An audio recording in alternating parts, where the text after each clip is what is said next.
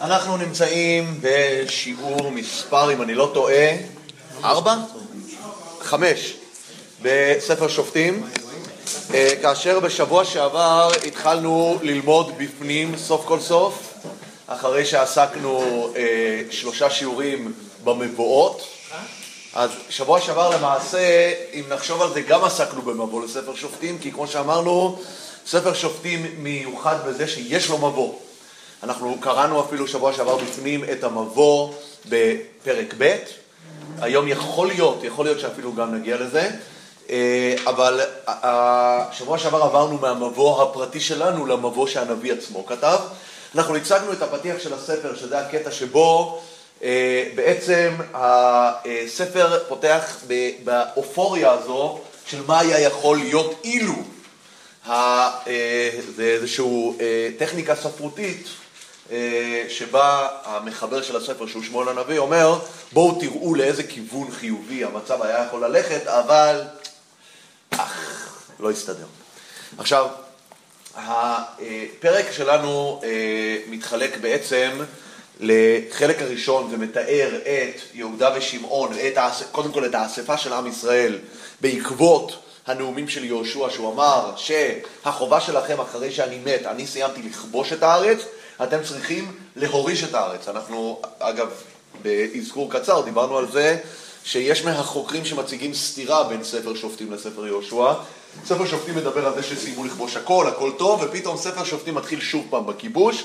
אמרנו שההבחנה פה צריכה להיות בין כיבוש לבין הורשה, כאשר ספר שיהושע מדבר על השתלטות על צירים מרכזיים, על כיבוש במובן של שלטון צבאי ריבוני, כאשר ספר שופטים עוסק בסוגיה אחרת לגמרי, זה לא הכיבוש, אלא השאלה היא בסדר, הארץ שלכם, אתם שולטים בה, מה אתם עושים איתה? והצוואה של יהושע הייתה, הדבר שאתם צריכים לעשות איתה, זה לרוקן אותה מהאויבים שלכם. כאשר ספר שופטים, הסיפור של ספר שופטים הוא האכזבה והתוצאות והדרדור הרוחני והלאומי והחברתי והשלטוני והחוקי, חוקתי, זאת אומרת מבחינת, היה, היה אנרכיה, איש הישר בעיניו יעשה, בעקבות זה שהם לא הורישו את הגויים, הורישו במובן של לגרש. אז לכן הספר מתחיל באמת בסיפור הזה של, של יהודה ושמעון שבו הצגנו את כל האלמנטים שהיו אמורים לעבוד. דיברנו על זה שקודם כל הם שואלים בהשם. זה שהם שואלים בהשם, זה לכשעצמו דבר, דבר יוצא דופן, כי אנחנו יודעים שהשאלה ביורים ותומים מופיעה בתחילת התקופה, אבל היא לא תופיע עד ימי דוד ושאול. היא הפסקה של ככה 300-400 שנה מהסיפור של שאלה בהשם, שמדבר על קשר ישיר עם הקדוש ברוך הוא. אנחנו דיברנו על האלמנט של אה, שבטים שחוברים זה לזה לשיתוף פעולה. צריך לציין נקודה שהזכרנו אותה אה, בתחילת לימודינו, שאחד מהמאפיינים הבולטים של ספר שופטים זה שאין שיתוף פעולה בין השבטים. כמו שאנחנו אמרנו, אף שופט לא שלט על כל העם. השופטת שהגיעה לשלטון המרבי ביותר הייתה דבורה שהיה לה שבעה שבטים, השאר לא שלטו על כל העם, אז יש כאן פירוט בין חלקי העם. בספר יש גם מלחמות אחים שיש בין העם. כאשר הדמות שנכתב עליה בעצם מעט מאוד בתוך הספר, שאצלה כן זיהינו מגמה של חיבור בין חלקי העם, זה השופט יבצן, שמופיע בפרק י', שעל פי חז"ל, חז"ל זיהו את יבצן עם אה, בועז. למה בועז? כי כתוב שם שיבצן היו לו 30 בנים ו-30 בנות, אם אני לא טועה, אולי 40, אני לא זוכר, אפשר להסתכל בפנים, לא חשוב כרגע, שכתוב שם 30 בנות שילח החוצה, ולהתחתן עם שבטים אחרים, ויש אה, 30 בנים שהוא חיתן אותם עם בנות מן החוץ.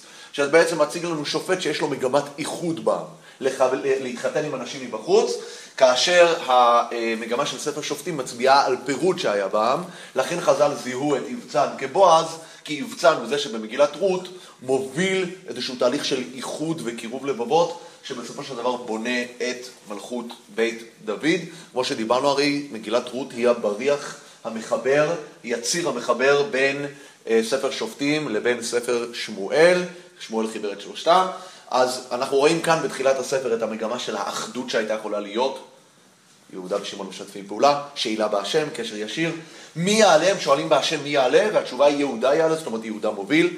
אנחנו ראינו ניסיון לכינון משהו בעיר ירושלים, כאשר עמדנו על זה שלא הצלחנו לכונן שלטון בירושלים בגלל חוסר האחדות בעם.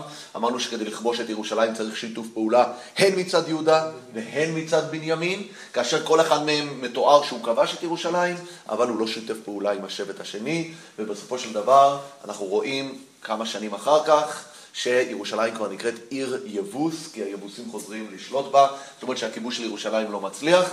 כל המאפיינים אה, האלה מצביעים על ירושלים, יהודה מוביל, שואלים בה השם, אחדות בין השבטים, זה כל האלמנטים שאילו היו עובדים טוב, היו מצליחים מאוד, אבל כמו שאנחנו אומרים, ספר שופטים הוא ספר של החמצה, ספר של אכזבה, שבו האלמנטים האלה לא עבדו טוב, לא התחברו, ולכן אנחנו מתגלגלים לנושא הבא. בעצם עכשיו, בקטע הבא שאנחנו נקרא בתוך אה, פרק א', אנחנו נראה דבר מאוד מעניין, חלק מהפרויקט הראשוני הזה שיהודה מנסה להוביל, אנחנו נראה אותו, אה, את המשמעות שלו. אנחנו נעסוק היום אה, מעט בגיאוגרפיה ש... והמשמעות שלה מסביב, מסביב לנושא הזה של כיבושי יהודה. אגב, אנחנו צריכים לדעת שגם בספר יהושע, כאשר מתחילים לדבר על הכיבושים, מי השבטים הראשונים שמדברים עליהם? יהודה ויוסף. יהודה ויוסף תמיד הם המובילים. יהודה הוא הבכור לבית לאה. כאשר אנחנו יודעים שבעיקרון הבכור היה ראובן, אבל ראובן חטא ונדחה. שמעון ולוי חטאו במעשה אה, שכם, דינה, אחרי שהם נקמו, והם גם נדחו, אז המוביל בבית לאה הוא יהודה, המוביל בבית רחל זה יוסף.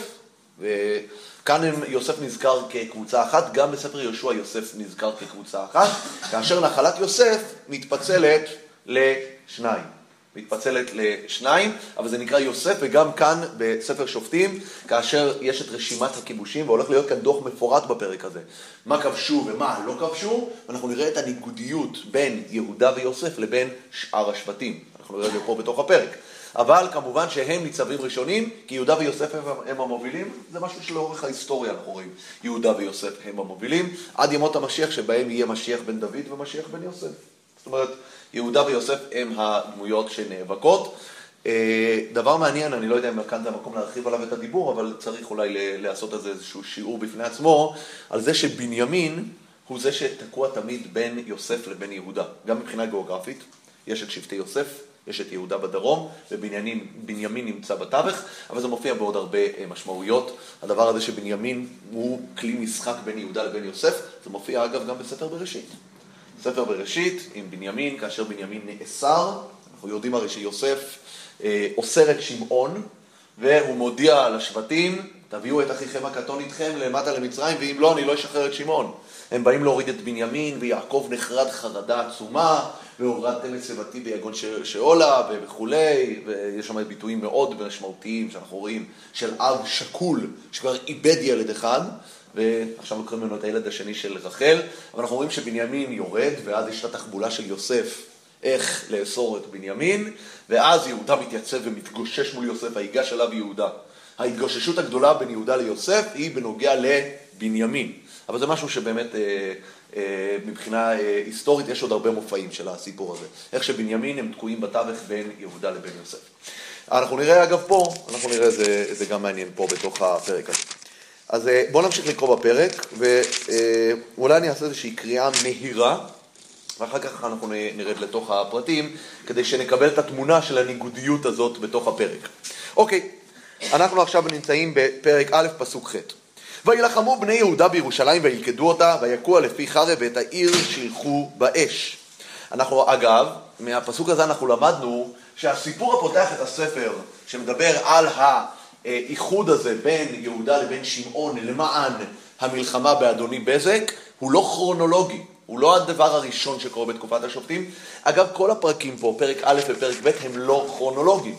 אנחנו נראה שפרק ב' הולך להסתיים בסיפור של מות יהושע. יהושע אנחנו יודעים שמת כבר. אלא מה? הספר הזה, הפר... שני הפרקים האלה, זה פרקים שבאים לספר לנו איך נראית תקופת התווך הזאתי שבין יהושע לבין שופטים. תקופת התווך הזאתי, זה מה שאנחנו לומדים עכשיו בעצם. אם אפשר להגיד, יש אה, ספר יהושע, חתם את התקופה של יהושע עם ציון לשבח, ויעבדו ישראל את השם כל ימי יהושע וכל ימי הזקנים וכולי, זה בפרקים החותמים את ספר יהושע.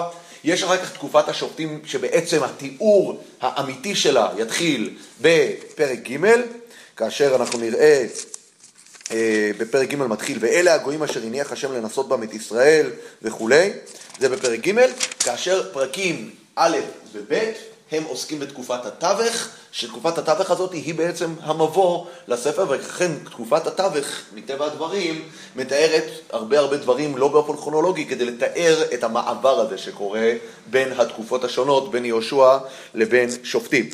אז כאן, כמו שאמרנו, הסיפור הראשון בספר לא נבחר מכיוון שהוא הדבר הראשון שקרה אחרי מות יהושע, אלא מכיוון שהוא סיפור שמאפיין פוטנציאל של תקופה. אוקיי, וילחמו בני יהודה בירושלים וילכדו אותה ויכו לפי חרב ואת העיר שלחו באש. ואחר ירדו בני יהודה להילחם בכנעני יושב ההר והנגב והשפלה. וילך יהודה אל הכנעני היושב בחברון, בשם חברון לפנים קריית ארבע, ויכו את ששי, ואת אחימן ואת תלמי. וילך משם אל יושבי דביר, בשם דביר לפנים קריית ספר. ויאמר כלב, אשר יכה את קריית ספר ולכדה ונתתי לו את אכסה ביתי לאישה. וילכדה עתניאל בן כנז, אחי כלב הקטון ממנו, ויתן לו את אכסה ביתו לאישה. ויהי בבואה, ותסיתהו לשאול מאת אביה השדה, ותצנח מעל החמור, ויאמר לה כלב מה לך? ותאמר לו, הבה לי ברכה כי ארץ הנגב נתתני ונתת לי גולות מים. ויתן לכלב את גולות עילית ואת גולות תחתית. הסיפור הזה אגב, מופיע גם בספר יהושע. אנחנו יכולים לראות בספר יהושע, אם אני לא טועה זה בפרק י"ד, אם אנחנו מיד נראה. אה, אם לא י"ד, זה יכול להיות אה, אפילו ט"ו, אנחנו נראה. אמ, לא, זה בט"ו, פרק ט"ו, פסוק אה, ט"ו, ט"ו, ט"ו, ויעל משם על יושבי דביר, ושם דביר לפנים קריית ספר, ויאמר כלב אשר יכה את קריית ספר וכולי, וייתן לה את גולות עילית ואת עיליות ואת גולות תחתיות, אבל זה ממש כמעט אותו סיפור במילה במילה. שוב פעם אני מצביע על זה שהפרק הזה הוא לא פרק כרונולוגי, אלא פרק שעוסק בתיאור תקופת מעבר, ואגב, מכאן עד סוף הפרק זה יהיה פרוטוקול, מעקב אחרי מה שקורה עם צוואת יהושע. אז הפרק הזה הולך לתת לכל שבט ושבט ציון כמה הוא הצליח במשימה שהיא להוריש את יושבי הארץ. והפרק, והראשון אנחנו נראה יהודה. ולכן אני חוזר כאן לשופטים. אז אנחנו רואים שיהודה, את מה הוא כובש? הוא כובש את אה, אה, הכנעני יושב ההר והנגב והשפלה, זאת אומרת את המרכז הארץ. בואו נצייר לנו כאן סוג של אה, מפה כדי שנבין פחות או יותר אה, מה קורה. אה, איפה יהודה? אגב, אנחנו אומרים, פה נמצאת בערך אה, ירושלים, ירושלים זה בעצם הגבול הצפוני של נחלת יהודה, אני עושה את זה מאוד מאוד גס פה, אז אני ממש מתנצל, אבל בערך נחלת יהודה מתחילה מפה ומטה. איפה חברון נמצאת? אני אדייק אם אני אשים אותה פה, אה, זאב, פה, אוקיי. עכשיו, בעצם יש כאן בתוך אה, שבט יהודה יש את המובלעת של שמעון בעצם, שמעון, שמעון מוקף מכל איבריו ביהודה, וזה בעצם הנושא של החלק פה, כל זה זה נחלת יהודה, אוקיי? עכשיו, יהודה הולך ויושב, כובש את כל המרכז של ההר פה, זה האזורים שהוא כובש, והוא מגיע משם לדביר וחברון, כל הדברים האלה עוסקים באמת פה במרכז, אה, אה, דרומה. מה? כן. עכשיו, אני ממשיך. עכשיו יש כאן אה, כמה דברים שאנחנו צריכים להבין את הקשר שלהם. ובני קני, פסוק ט"ז, ובני קני חותם משה עלו מעיר התמרים את בני יהודה, מדבר יהודה, אשר בנגב ערד, וילך וישב את העם. מה המשמעות? מה הפירוש? מישהו יש משמעות? עשו מה? הכניסו טריז, נכנסו שם איפה זה עיר התמרים? יריחו. יריחו. יריחו. יריחו עלו, בני הקני עלו משם, מה הם עשו שם בני קני? לא ברור. בני קני נמצאים שם, לא ברור מה מעשיהם שם. הם עולים מעיר התמרים, למה הם עולים מעיר התמרים? לא יודע, וילך וישב את העם, מי ילך וישב, וישב את העם? הוא הושיב את העם שלו. יהודה התיישב בעיר התמרים במקום בני קני, היה כאן חילופי אוכלוסין. שזו שאלה שצריכה להעסיק אותנו, מה המשמעות של האמירה הזו פה. אז, אז בואו נמשיך. וילך יהודה את שמעון אחיו ביחד, אתם רואים? ויכו את הכנעני יושב צפת, צפת בדרום. ויחרימו אותה ויקרא את שם, שם העיר חורמה. מישהו מכיר עוד מקום שנקרא חורמה? שנזכר בתנ"ך קודם? איפה? את מי רדפו? מי רדף את מי עד חורמה? אברהם? לא. בני... בני ישראל, אה, איזה מלחמה זה היה? לא. לא. לא. מי רצה להיכנס לארץ? חלק מה... חלק מהעם, אחרי חטא המרגלים, המעפילים. המעפילים, אנחנו מדברים על המעפילים לפני האוניות אה, אה, בתקופה המתחדשת. המעפילים הראשונים היו מעפילים לרעה. הם עלו כנגד אה, האמירה של משה רבנו שלא תוכלו להיכנס לארץ, הם בכל מקרה עלו, ואז כתוב שהכנעני יצאו ורדפו אותם עד חורמה. שזה, אני לא יכול לדייק, אבל זה איפשהו כאן בצפון הארץ, לצורך העניין. אל תתפסו אותי. בדרום הארץ, התכוונתי, כן. זה, בואו נעשה כאן, אה, נניח חברון, דביר וקריית ספר זה גם באזור כאן של חברון, זה גם דביר, וחורמה זה בדרום. וזה צפת, זה לא הצפת של שמה, זה הצפת של פה. הלאה. ו- וילכוד יהודה את עזה ואת גבולה ואת אשקלון ואת גבולה ואת עקרון ואת גבולה. יהודה משתלט על השטח הזה. פלישתים, מה שנקרא ארץ פלישתים, גם כאן, מה שנקרא עזה. כמו עזה של היום, גם את זה כובש, אה, גם את זה כובש אה, יהודה. ואת אשקלון ואת גבולה ואת עקרון ואת גבולה. ויהי השם את יהודה. ויהי השם את יהודה, שימו לב, השם נמצא איתו. ויורש את ההר, כי לא להוריש את יושבי העמק, כי רכב ברזל להם. אוקיי? יש כאן דבר שמצביע על פער מאוד גדול שיש בין עם ישראל לעמים השוכנים בארץ. העמים השוכנים בארץ מתקדמים יותר מבחינה טכנולוגית, יש להם כבר רכב ברזל. רכב ברזל בשפלה, מאוד קשה לו, אה, מאוד קל לו להילחם, בהרים, רכב ברזל לא יכול להילחם, נכון? הוא נתקע, הוא מסתבך, התוואי תוואי הדרך לא נוח לו, אבל בשפלה, מי שיש רכב ברזל, יש לו את הטנקים האלה, הוא שולט, אוקיי? ולכן יהודה כובש את כל ההר.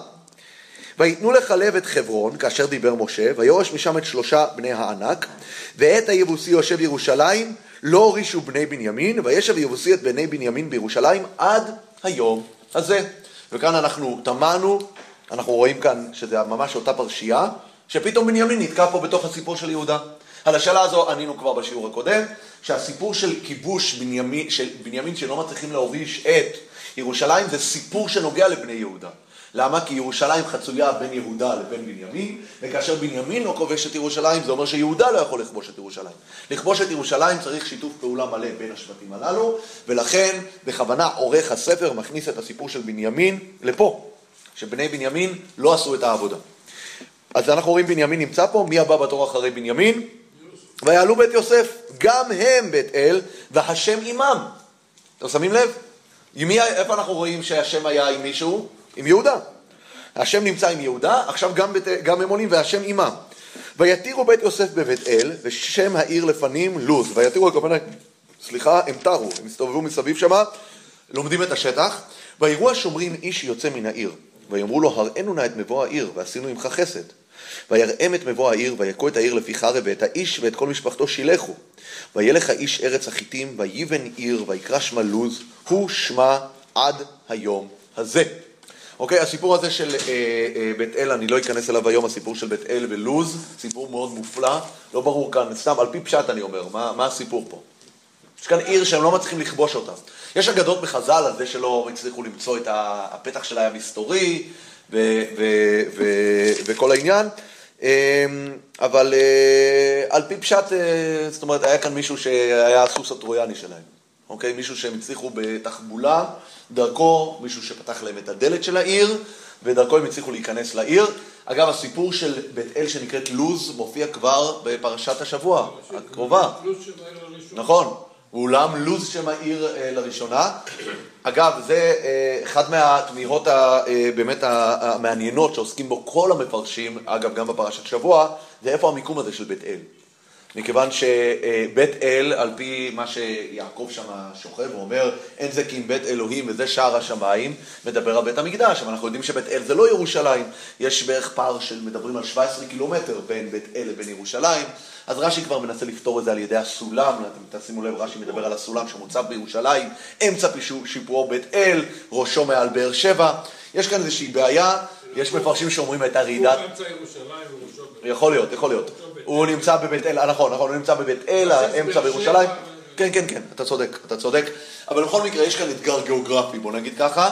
איפה המיקום אה, של בית אל, עד כדי כך שיש מפרשים שאומרת, שאומרים שהייתה רעידת אדמה, פשוט בית אל זזה 17 קילומטר, מאוד אה, אה, קשה אה, לקבל את הדבר הזה. אם הוא יכל לקפל את כל הארץ, אז מה... נכון, אבל אני אומר, אם אני ארצה להיצמד לפשט, יהיה לי כאן אה, בעיה מאוד מאוד קשה, איך ליישב את זה שיעקב נמצא בבית אל, אומר, זה בית אלוהים וזה שער השמיים, כאשר יש 17 קילומטר שמפרידים בין בית אל לבין הר המוריה. אני מעדיף שאלה טובה מאשר תשובה לא טובה. אז זו שאלה טובה, שאלה מצוינת, אני לא יודע מה הפתרון לזה, אין לי תשובה. יום אחד אולי נמצא גם לזה תשובה, אבל אה, עדיף, עדיף להישאר. אני עם התלמידים שלי תמיד, אני אומר, אה, יש, יש איזושהי מגמה, אגב, מי שלומד גמרא זה מאוד בולט. כשאתה שואל מישהו בגמרא, אז אתה שואל אותו שאלה ואז הוא אומר, כנראה מה שצריך לומר פה, הרבה פעמים תלמידים אומרים לי, אז אני אומר, לא צריך לומר כלום. לא צריך לומר כלום. תשב, תחשוב, תישן שלוש ימים, תן לשאלה קצת לאכול אותך, ויכול להיות שכן, אנחנו יודעים, תמיד מחנכים תלמידים להגיד שתוספות נשאר בצריך עיון והמשיך הלאה. הוא לא, הוא לא אמר מה שצריך לומר פה, כנראה זה ככה. לא, לפעמים לא צריך לומר. טוב, בכל מקרה, אז אני אומר, זה, זה באמת אה, סיפור אה, מעניין, אבל אנחנו רואים שהעיר הזאת קראו לה לוז. הוא יצא מהעיר, הוא החזיר את השם שלה, שיקראו לה אה, לוז, במקום אחר הוא בנה את הלוז החדשה, וזה השם שלה עד היום הזה. אני אמרתי לכם תמיד, המילים עד היום הזה, כשהם נמצאים בתנ"ך, הן תמיד מבלבלות אותנו. מה זה עד היום הזה? עד היום של מי? שהוא כתב. שהוא כתב את זה, מי כותב את זה? שמואל, כאן זה קלי קלוטו. שמואל, שמואל כותב את זה כמה שנים אחרי האירוע הזה. הרבה, 300, אה, 350 שנה אחרי האירוע, הוא אומר, הנה, אני עומד היום 350 שנה מאז האירוע, ואז אני אומר לכם, עד היום הזה קוראים לעיר הזאת לוז. אבל הרבה פעמים אנחנו צריכים להבין שכתוב עד היום הזה על ידי מישהו שכתב ספר בתקופתו, ואז אנחנו מתבלבלים. בסדר, זה סיפור שצריך לדעת גם איך להתמודד איתו. איך כותבים עד היום הזה על דברים שהם, אה, כותב הספר, זה נראה, הרי אני לא אגיד לכם, תשמעו, אתמול מישהו הלך לבאר שבע ושינה את השם שלה להרצליה, וזה השם שלה עד היום הזה. אם זה קורה בימיך, אתה לא אומר ביטוי כזה, נכון? זה בזה כוונה עבר מלא מלא מלא שנים, היום כשאתה פוגש את המקום הזה, ככה קוראים לו. היום אומרים far so good. נכון, נכון. אבל uh, צריך לדעת, בספרי נביאים זה הרבה הרבה יותר קל, כי אין ספק שספרי נביאים עברו, מרביתם עריכה מאוחרת על ידי אנשי כנסת הגדולה, שהם הכניסו להם כאלה פוטנוטס, כאלה הערות שוליים, שאגב, by the way, אתה לומד, זה uh, ככה, יש כל מיני הערות שוליים, אבן עזרא משתמש בזה כסדר בסיפור הזה, של הערות שוליים שנכנסות לתוך הטקסט המקראי עצמו. כשזה מגיע לתורה, שם זה כבר מסובך. כשאתה מגיע לתורה לחמישה חומשים, ושם פתאום אתה לוקח דברים שמופיעים אה, בתורה עד היום הזה, אני לא זוכר איפה כתוב עד היום הזה, אה, אבל יש, יש כל מיני דברים כאלה. גם האבן עזרא וגם רבי יהודה החסיד אה, משתמשים בטכניקה הזאת במקומות מסוימים בתורה, שהם אומרים שנכנסו, הכניסו פוטנוט, הכניסו הערות שוליים לתוך התורה. הרמב"ם היה שורף אותם בהבל פיו אם הוא היה שומע אותם אומרים את זה. אה, אבל אה, צריך לדעת שגם זה, זה פרשנות אה, שקיימת. אחד הסיפורים המצחיקים ביותר נוגעים לסיפור של רבי יהודה החסיד. רבי יהודה החסיד יש לו פירוש, הוא היה מקובל מחסידי אשכנז במאה ה-11 בערך, אם אני לא טועה. אה, והוא כתב אה, פירוש על התורה, ובחלק מהפיר- בחלק מהפירוש הזה הוא מדבר על הנושאים האלה. אגב, אחד הנושאים קשור כן לפרק פה. אנחנו נראה עוד מעט ששבט דן עולה לכיוון צפון, כי הוא לא מסתדר עם הנחלה שלו במרכז. אז הוא עולה צפונה. אז זאת אומרת, כשאנחנו נשאר, בעצם מה שקורה זה שבט דן היה אמור לנחול פה, בגוש דן, הוא לא מסתדר פה, הוא עולה צפונה. זה מה שנקרא היום נחל דן, נכון? עכשיו, כאשר אה, בתורה אנחנו רואים שגם צפון הארץ נקרא דן. בתורה, שמשה רבינו כותב, כתוב שצפון הארץ נקרא דן, אוקיי? ואז יש לנו בעיה, איך יכול להיות שמשה רבינו קורא לצפון הארץ דן, כאשר באותה תקופה דן הייתה, היה אמורים לנחול פה. מה התשובה על שאלה כזו? נבואה. נבואה. אבל זה קצת מסובך. נבואה, הרי היה להם כבר את התורה עוד קודם, אז שבט דן ידעו מראש שהם צריכים להסתבך ולעלות צפונה. כותב רבי יהודה החסיד שמה, שזה הערה שנכנסה אה, אחר כך. הדבר המעניין שהיה יהודי לפני כ-30 שנה, יהודי אמריקאי, שהחליט להוציא לאור את הפירוש של רבי יהודה החסיד על התורה. והוא בא לרב מוישה פיינשטיין והוא הראה לו את הפירוש של רבי יהודה החסיד אומר שם, שזה בעצם מערער על שלמות החמישה חומשים כפי שאנחנו מכירים אותם, כי זה אומר שיש חלקים, הערות נקודיתיות מאוד, שבהם אנחנו רואים ש... שנכנסו מילים לתורה שלא היו, מה שנקרא, לא היו במקור. אמר לו, אה, אה, רבי, אמר, אמר לו רב משה פיינשטיין, אתה יכול להשמיט את החלקים האלה, אני בטוח שרבי יהודה החסיד לא אה, אמר את הדברים האלה, אוקיי? אחר כך, וכנראה איזה תלמיד טועה או משהו, הוא הכניס את זה לתוך דבריו. אחר כך מצאו, כן, הוא באמת לא עשה את זה, ואחר כך אה, אה, הוא חוזר לרב משה פיינשטיין, שגם התלמיד של רבי יהודה החסיד, שהוא אחד מגדולי המקובלים, שברח לי שמו, ברח לי השם שלו, אחד מגדולי המקובלים, גם כותב את אותו דבר בשם רבו. זאת אומרת, יש גבול כמה אתה יכול להגיד. אז רבי משה פיינשטיין בשצף כסף אמר לו, כנראה זה התלמיד הטועה. הוא כנראה אה, האפיקורס, מה שנקרא, שהכניס את הדבר הזה, ועזוב, אל תתייחס אל העניין הזה. עכשיו, הדבר המצחיק זה שהדבר הזה מופיע בתשובה, ויש כאן את הרבי, הרבי מאונגבר, הרי יש קרי- קריית אונגבר פה ברמות. קריית אונגבר, זה שכונה בתוך ירושלים, זה חסידות מסוימת, אונגבר, שהוא רב מקובל גדול. ובאו והראו לו באגרות משה מה אומר ה- רב משה פיינשטיין על התלמיד של רבי יהודה החסיד, המקובל הגדול הזה. עכשיו הוא מקובל, רב משה פיינשטיין לא היה מקובל, הוא היה פוסק. אבל אותו רבי, הרבי מאונגבר היה מקובל גדול, והוא מאוד העריך את המקובל הזה, והראו לו שרבי משה פיינשטיין כותב על המקובל הזה שהוא אפיקורס. אז מה אמר הרבי מאונגבר? רבי משה פיינשטיין לא כתב את זה, זה תלמיד אחר כתב את זה בשם רבי משה פיינשטיין. אז אני אומר רק ללמד גלגולו של סיפור, איך דברים אה, מתגלגלים. אגב, אחד, וזה מזכיר, לי, סליחה, על מה שנקרא, על המצב רוח של הבדיחות, אבל זה ממש בדיחה על אותו, על אותו כיוון. מספרים שמישהו בא לאיזה ראש ישיבה ואמר לו שהחזון איש אמר שלא צריך ללמוד כל מהרשו שיש על הדף בגמרא. אז ראש ישיבה אמר לו, ידידי, גם לא צריך ללמוד כל חזון איש. אז אני אומר על אותו כיוון, כל אחד ככה מקצץ מהשני אה, מה שאומר. בכל מקרה, נחזור לענייננו, נצא מהפוטנוטס, מה שנקרא לגמרי. אה, אז אני אומר לגבי עד היום הזה, באמת פה הביטוי של עד היום הזה הוא ביטוי אה, מאוד טבעי ופשוט שכותב אותו שמואל הנביא. עכשיו אנחנו עוברים לרשימה ואנחנו נראה, ויש לי כאן חידה, אתם צריכים למצוא מה חסר פה, בקטע הבא. אוקיי? ולא הוריש מנשה את בית שאן ואת בנותיה ואת הענך ואת בנותיה ואת יושב דור ואת בנותיה ואת יושב יבלעם ואת בנותיה ואת יושב מגידו ואת בנותיה ויואל הכנעני לשבת בארץ הזאת ויהי כי חזק ישראל וישם את הכנעני למס והורש לא הורישו. ואפרים לא הוריש את הכנעני היושב בגזר וישב הכנעני בקרבו בגזר. זאת אומרת סיימנו את בני יוסף. נכון? לפני כן דיברנו על הסיפור של בני יוסף שהשם עמם אבל אנחנו רואים שעדיין כשמפרטים את מנשה ואת אפרים יש כבר מובלעות מסוימות שהם לא מצליחים לגרש מהם את הכנענים. זבולון לא הוריש את יושבי כתרון ואת יושבי נהלל, וישב הכנעני בקרבו, ויהיו למס. מה זה ויהיו למס? משלמים משלמים מס, שווה להחזיק אותם. הם אה, אזרחים שומרי חוק ומשלמים מיסים, אוקיי? הלאה. אשר לא הוריש את יושבי עכו ואת יושבי צידון ואת אחלה ואת אכזיב ואת אחלבה ואת אפיק ואת רחוב וישב האשרי בקרב הכנעני יושבי הארץ כי לא הורישו. מה אנחנו רואים כאן? התקדמות, תשימו לב. אנחנו רואים בהתחלה, ויהי כי חזק ישראל, ויואל הכנעני לשבת בארץ הזאת, ויהי כי חזק ישראל וכולי. אנחנו רואים אפרים לא הוריש, וישב הכנעני בקרבו, וישב ויהי למס. אחר כך אנחנו רואים וישב העשירי בקרב הכנעני יושבי הארץ כי לא הורישו, לא כתוב אפילו למס. זאת אומרת, אשר כבר לא מרוויחים מזה שהכנענים אצלם. זה פשוט נתון. הכנענים יושבים.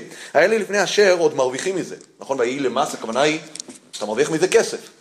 אשר אפילו לא מרוויח מזה. מיעוט. מה? אשר היה שם מיעוט. שנייה, שנייה, אני, אני, אני בלבלתי. אשר יושב בקרב הכנעני, תשימו לב, היה מיעוט. כבר מיעוט. אתם רואים כאן את ה, את, איך הדבר הזה יורד. בואו נמשיך. זה לא נכון.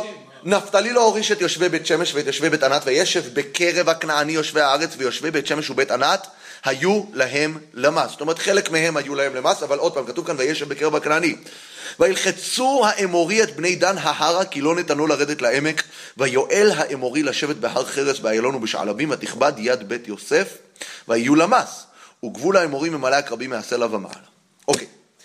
קודם כל, השאלה, אנחנו רואים כאן, חשוב לציין פה בתוך הפרק הזה, בתוך הרשימה של השבטים פה, הדרגתיות. יהודה, אנחנו רואים משהו שיהודה לא הצליח להוריש? לא. יהודה מושלם. יהודה מושלם, יהודה מצליח בכל דרכו, השם עמו. יוסף, מה אנחנו רואים? אצל יוסף גם כתוב שהשם עמו, אבל פתאום אנחנו רואים שכשיוסף מתפצל לשתיים, זה כבר לא עובד אותו דבר. למה? כי השם עמו, הכוונה אצל יוסף זה מתאר תאריך של היד- הידרדרות. אם יהודה מציג את האידיאל המלא, הוא כובש את הכל, הוא מוריש והכל, דרום הארץ, הרי שאצל יוסף, בעיקרון יש התחלה טובה, עולים לבית אל, הולכים לבית אל, כובשים אותה, אבל אחר כך העסק קצת מתחיל לזייף. זאת אומרת, יוסף בעצמו אנחנו רואים את, ה, את, ה, את המעבר כביכול. הרי לא סתם הפסוק כותב בתחילה, בהתחלה, והשם גם עמם, אוקיי? ועלו בית יוסף, גם מבית אל והשם עמם. אגב, חש- חשוב- חשוב לציין פה שיש מאמר מאוד, אה, אה, מאוד אה, חשוב שהרבי מקוצק היה אומר בדבר הזה. הסיבה שיוסף לא הצליחו, זה בגלל שיוסף היו גם הם. הם היו גם. זאת אומרת, כשאתה משכפל מישהו, כשאתה מחכה מישהו, כשאתה לא מקורי, אתה לא אותנטי, אני אומר עכשיו, אני מדבר קצת חסידות, אז אתה מאבד קצת מהלחלוכית, וה, מהלחלוכית שלך וזה לא שורד. יש איזשהו ביטוי, גם הוא, איפה זה כתוב? אני לא, לא זוכר את המאמר המקורי, שכתוב על מישהו גם הוא. הבל הביא. והביא, לב... נכון, נכון, הרבי מקוצק אומר את זה על הבל. הבל הביא גם הוא. כשאתה גם מביא, ואתה מחכה מישהו אחר, אתה קצת במדרגה הרבה יותר, אתה במדרגה הרבה יותר נמוכה. זה חסידות. לא צריך לשאול על זה שאלות. בסדר, אבל יוסף, כן. ש- מבחינת שכתוב השם עמו, אולי הכוונה בעצם יוסף צריך כן. נכון, זאת אומרת שיש כאן, והשם עימם, זאת אומרת שיש כאן ביטוי שהם הם עושים משהו שיש עליו הסכמה אלוקית, אבל בפועל אתה רואה שזה לא יוצא לפועל. מה, כי הם לא יכולים להשאיר אותם לארצים. אפשר אחרים. לראות פה- בסדר. אפשר לראות פה שיוסף הלכו ביחד, אתה רואה את הפיצול, את ההבדל בין אם יוסף מאוחד או אפרים או מנשה. יכול להיות. יכול להיות, יכול להיות. עכשיו אני רק רוצה להציג את הד- ההדרגתיות. יהודה מושלם, יוסף השם עמו, אבל עדיין, כשיש כאן את מנשה ואת אפרים, הם, בוח, הם מחזיקים את הכנענים למס. אנחנו רואים שזבולון, גם אנחנו רואים, יושב הכנעני בקרבו ויהיו למס, אשר כבר יושב בקרב הכנעני, נפתלי יושב בקרב הכנעני, ואצל דן בכלל, האמורי לוחצים אותם החוצה.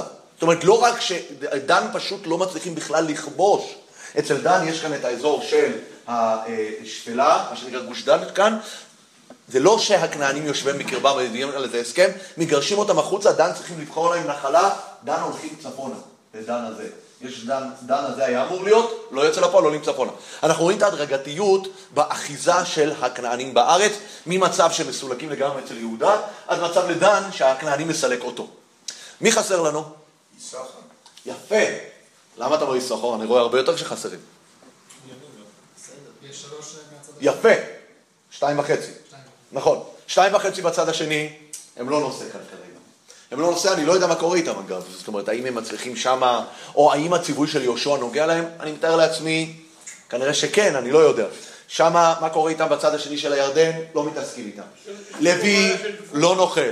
חסר יששכר, איפה יששכר נעלם? יששכר. ככה אתה אומר. אוקיי, נעסוק בנושא הזה של יששכר. מה שאני הייתי רוצה לעשות איתכם אה, עכשיו, זה אה, להמשיך בסיפור הזה של יהודה ולדבר... אה, מה? איך נכנס פתאום מעלה הקרבים, שזה מעבר ליהודה בכלל? איפה? על מה אתה מדבר? אל תתקיל אותי כאן עם גיאוגרפיה, כי אני, הולך ליפול חזק. כן, איפה אתה? גבול האמורים ממעלה הקרבים מסלע מלמעלה. איזה פסוק אתה? פסוק לל"ו. ל"ו, וגבול האמורים ממעלה הקרבים מהסלע ומעלה. אני לא יודע, לא יודע לענות לך על זה. מעלה הקרבים, אני מכיר את מעלה הקרבים למטה, פה. כן. אני לא יודע, זה אותו מקום? זה מעלה הקרבים שלנו. אני לא יודע, אני לא יודע. הזיהוי. של מקומות היום בהתאם לשם, אתה יודע, גם צפת נמצאת פה בדרום. יכול להיות שכמו שצפת בדרום, מעלה הקרבים בצפון. אני לא יודע, אני לא יודע לענות לך זה.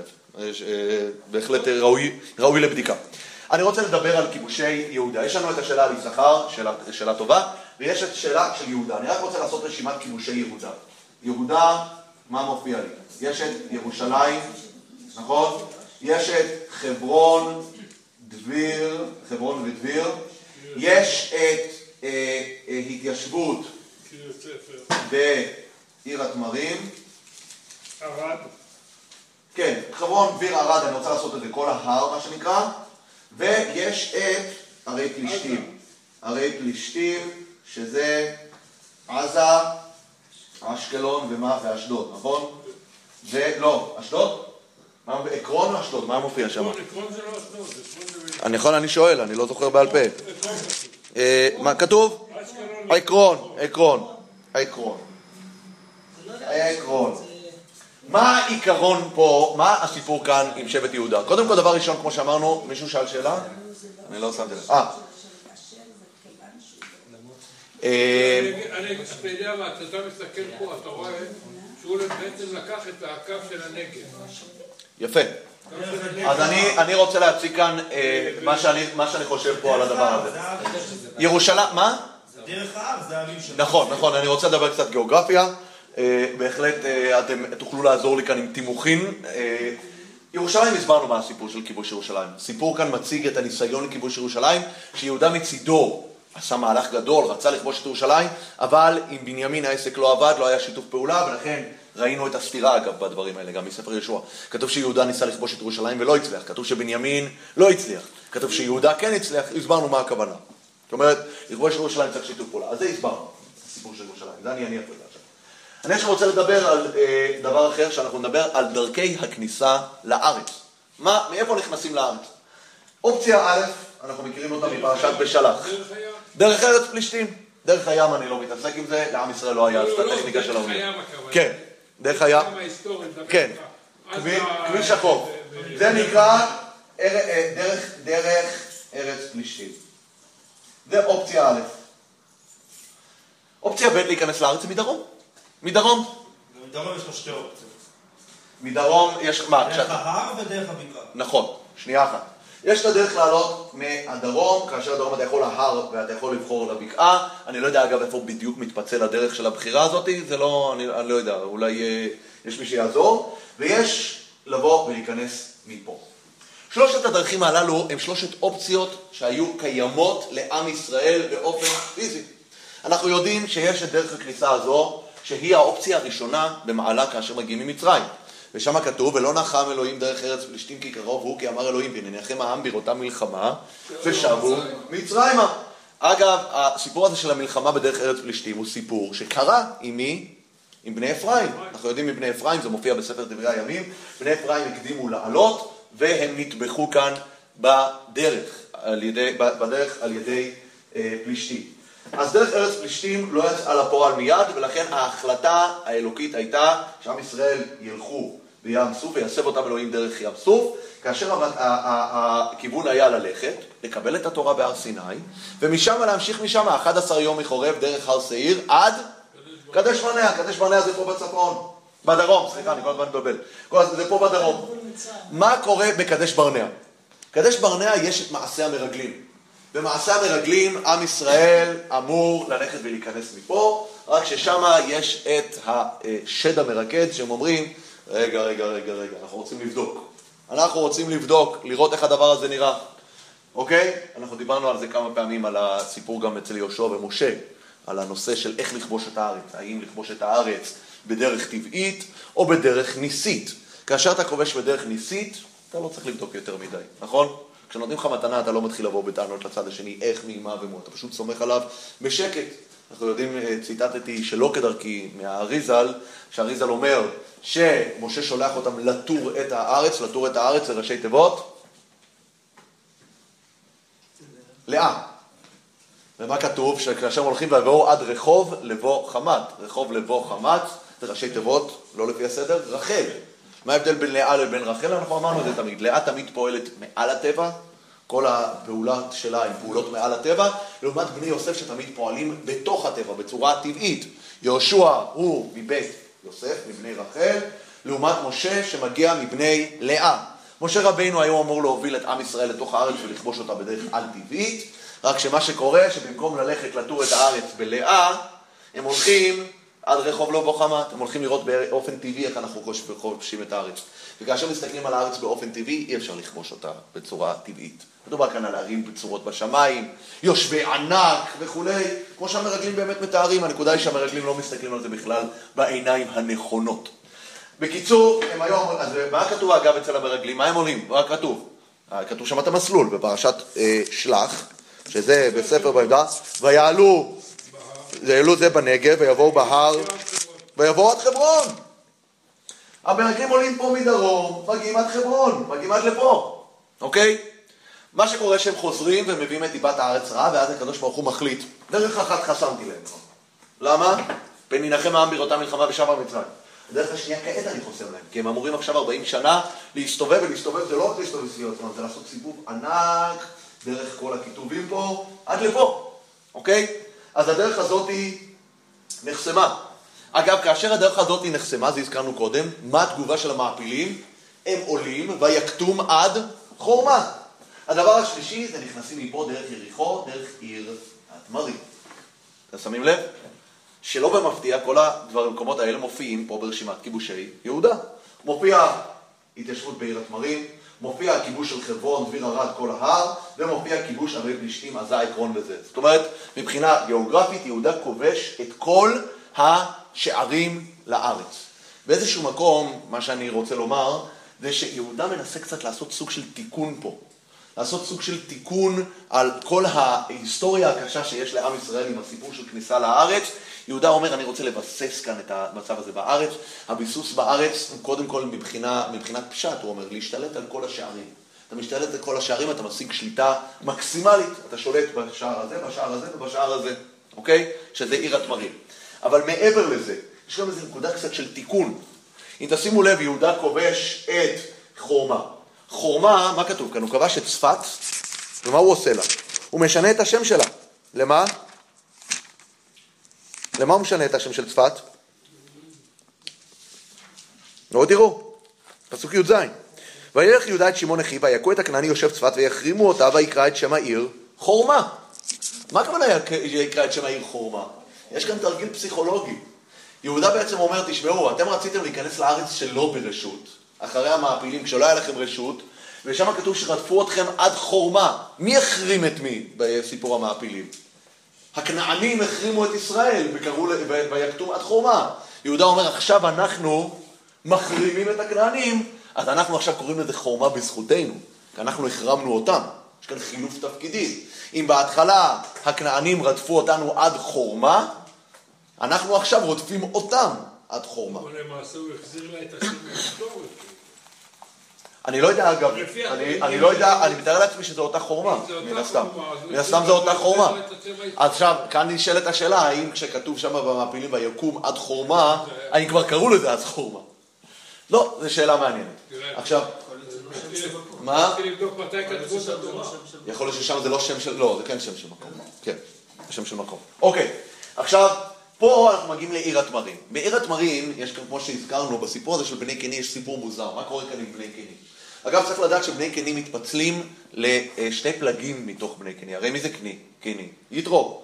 בני יתרו, מה שנקרא חובב חותן משה, הם בני הקני, והם, אה, יש להם חלק אחד שממש מתערה בתוך עם ישראל, ויש להם חלק אחר, שזה חלק בעצם שלא מתערה בתוך עם ישראל. זה שני חלקים אה, נפרדים. צריך לדעת שפוגשים את הקיני במהלך התנ"ך, צריך תמיד, תמיד לאפיין איזה פלג זה של הקיני. יש פלג יהודי ויש פלג לא יהודי, אוקיי? אצל אה, אה, יעל, יעל אה, שייכת אה, לפלג הלא יהודי. יעל? חבר. אשת חבר הקיני, אוקיי? אה, יש גם את הסיפור אצל שאול, שהוא אומר, מבקש מהקיני לסור מן העמלקי פן אוסיפך עמו. שם מדובר על הקיני הלא יהודי, אבל יש גם חלקים כן אה, יהודים. פה מדובר על אה, בני קיני חותן משה עלו מעיר התמרים את בני יהודה מדבר יהודה אשר בנגב ערד. כאן מדובר על החלק שכן התערה בתוך העם. עכשיו, מה הם יושבים שם בעיר התמרים? מה הם יושבים שם בעיר התמרים? אז חז"ל מפרשים, זה דבר מעניין, שיריחו היא לא אה, ניתנה לשבט מסוים מבחינת נחלה, אלא היא היה הכלל שהיה בעם ישראל, מי שיצליח לכבוש את ירושלים, הוא זה שיקבל את יריחו, את עיר התמרים, את דובשה של הארץ, אוקיי? וזה אני לא זוכר בעל פה לצערי, כי שכחתי גם את הדפים שלי היום. אה, אולי אני אביא לכם, בלי נדר אני אביא לכם את זה בשיעור הבא. יש גם מקור תנכי מאוחר יותר, שעיר התמרים כבר לא מיושבת על, ידי יהודה בהמשך.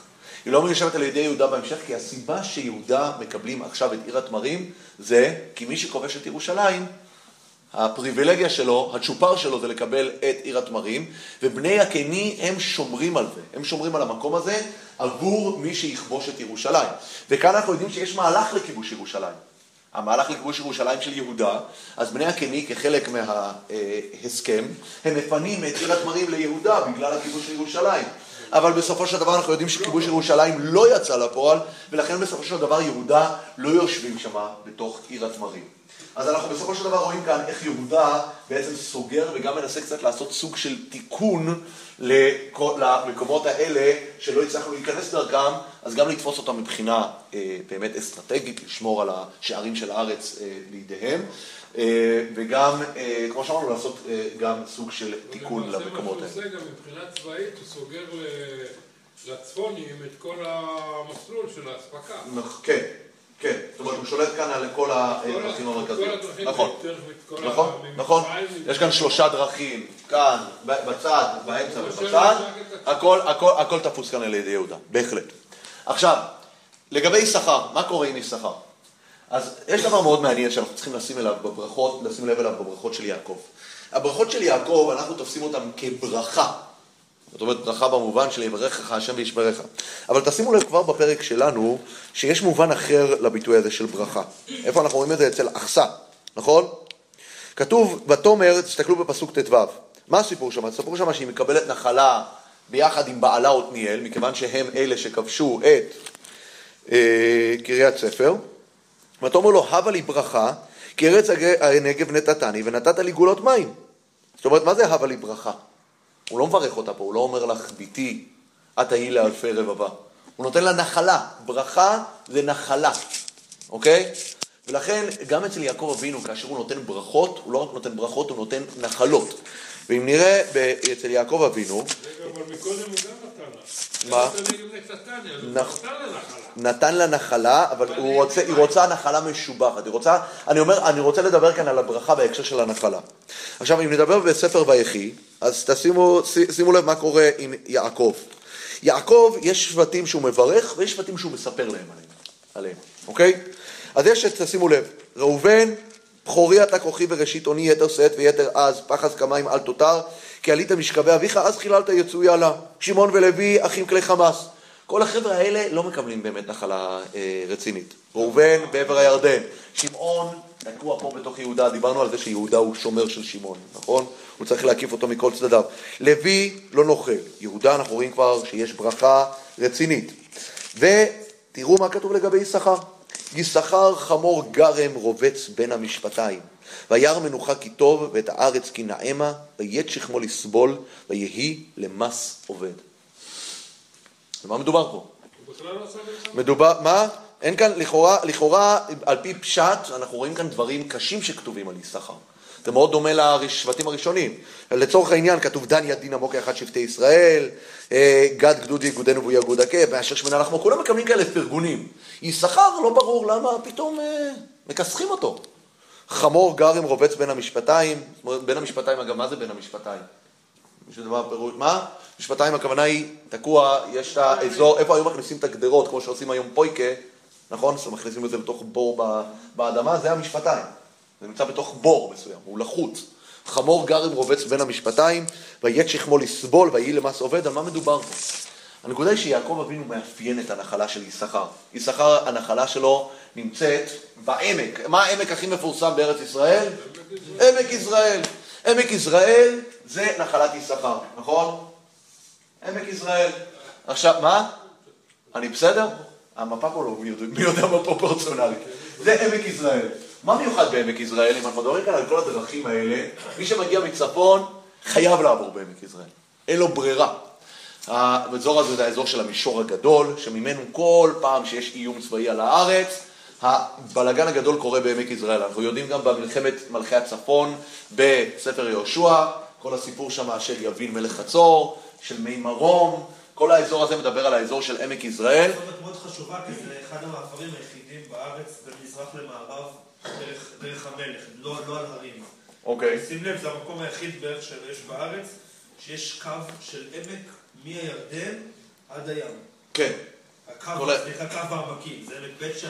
רכבת עמק- העמקים. כן. רכבת העמקים. זה- המקום היחיד בארץ שאתה יכול ללכת... עם- עד טבריה. מה? מה? טבריה. שאתה יכול לחצות הארץ מזרח למערב. זאת אומרת, יש כאן, הדבר הזה, בעצם אין צבא, צבא שיבוא אה, מצפון ולא ינצל את הדבר הזה. אז בעצם מה שקורה אצל יששכר, יששכר קיבל כאן איזשהו אה, תפקיד מאוד מאוד מאוד משמעותי מבחינה אסטרטגית כשומר הסף מצפון. דיברנו על הפתחים של הארץ מדרום, יש כאן את, הצ... את הפתח של הארץ מצפון. וכאשר אנחנו רוצים להציג את יהודה כיהודה שמצליח להשתלט על פתחי הארץ, הרי שהאנטיתזה של יהודה פה זה יששכר. יששכר לא מצליח להשתלט שם, כי יששכר נמצא שם במקום הכי חשוף שיש, הוא רובץ בין המשפתיים, הכוונה היא חמור גרם, הוא זה שצריך לשבת שם כעקשן, להיות שומר הסף. ואז מה שקורה, אם הוא מתאהב באדמה שלו, וירא מנוחה כי טוב ואת ארצו כי נעימה, מה זה וירא מנוחה כי טוב ואת ארצו כי נעימה? אין מקום יותר פורח בארץ ישראל מאשר עמק יזרעאל. אנחנו יודעים שכל החלוציות אה, מתחילה שם, מבית אלפא ועד נהלל. יש את אה, אה, האזור שם, אדמה פוריה, אדמה מצוינת, אם צריכים לייבש אותה כמו שצריך כמובן. אבל זה אזור, אזור מצוין לגידולים, ואם יששכר יתמכר יותר מדי לטוב האדמה שלו ולא יתמקד במשימות הלאומיות שלו, מה יהיה איתו? ויהי למס עובד. ויהי למס עובד זו מילה שמצלצלת לנו אצל יששכר לפרק שלנו. מה כתוב בפרק שלנו? ויהי למס, לא ויהי למס, נכון? צריך לדעת על יששכר ויהי למס עובד, הכוונה היא, וזה מה הרמז שיש לנו שם בברכת יעקב שנוגע לפה, יששכר לא מדברים עליו פה. למה? כי כאשר מדברים על זה שיש כאן ארץ, ויש כאן את העם הכנעני שיושב בקרבו, זה מובן מאליו לגמרי שיששכר הוא הראשון לחטוף בסיפור הזה. לא צריך אפילו להזכיר את זה. זה כאילו understatement להגיד שבמצב שלנו יששכר כלום אין. שום דבר, ויהי, הוא יותר מזה. אפשר להגיד שיששכר הוא נמצא בסוף הפרק. אנחנו דיברנו על, זה, על ההדרגתיות. שיש את העמים שיהודה שמצליח לכבוש הכל. כן? יש אצלו בעיות מהותיות אחרות שדיברנו על יהודה, נכון?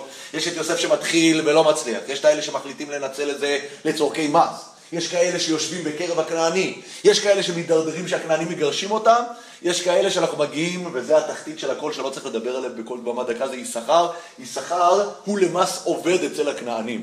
הוא למס עובד אצל הכנענים, אוקיי? זה הכי קיצוני, לא רק שהכנענים מגרשים אותו ולא נותנים לו, הוא כבוש על ידם, הוא מעלה מס על הכנענים, למה? כי כאשר יששכר נמצא במצב של ספר שופטים, שבו ורואה את ארצו כי טובה וכולי, מה כתוב שם? ברח לי המילים. ואת ארצו כי נאמה, נו הנה, יש לי את זה פה מול העיניים. כאשר יששכר, יער מנוחה כי טוב את הארץ כי נאמה, שזה המצב כאן בשופטים, שאתה לא מתאמץ יותר מדי, אתה לא הולך לכבוש, אז אוטומטית, ויית שכמו, וזה...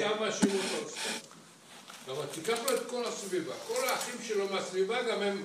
נכון. הוא מוקף. בהחלט, אני אומר... הוא סגור לגמרי בין כל האחים שלו שפספסו. הוא סגור, אבל כאשר הוא לא אה, עושה את העבודה, הוא זה שהראשון, הוא הראשון לחטוף. זה בעצם מה שיעקב אומר. אני שם אותך עם אחריות גדולה. צריך לדעת שחמור גרם, חמור גרם זה הביטוי שלנו לעקשנות. שהוא יהיה עקשן והוא ישמור על הדברים, הוא שומר על המנעול כאן של הארץ. אז בסופו של דבר, אם אנחנו נסכם כאן את הסיפור כאן בפרק, אנחנו רואים כאן בעצם מעקב אחרי פתחי הארץ, כאשר אנחנו רואים יהודה משתלט על הפתחים, יששכר שהפתח שלו כל כך פרוץ, אפילו לא מדברים עליו. השתיקה כאן רועמת ביחס ליששכר, כי אצלו, כמו שאנחנו אמרנו, הוא נהיה למס עובד לכנעני. זה בעצם מה שכתוב בברכת יעקב ביחס ליששכר, שמופיע בתוך הפרק שלנו. עד כאן. תודה לכם. אני לא יודע. השותפות בין יששכר לזבולון, אני לא יודע עד כמה... מעניין אותי מה המקור הראשוני לה.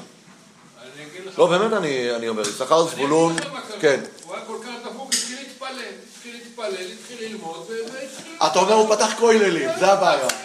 יששכר פתח את הכוללים. הוא לא היה לו.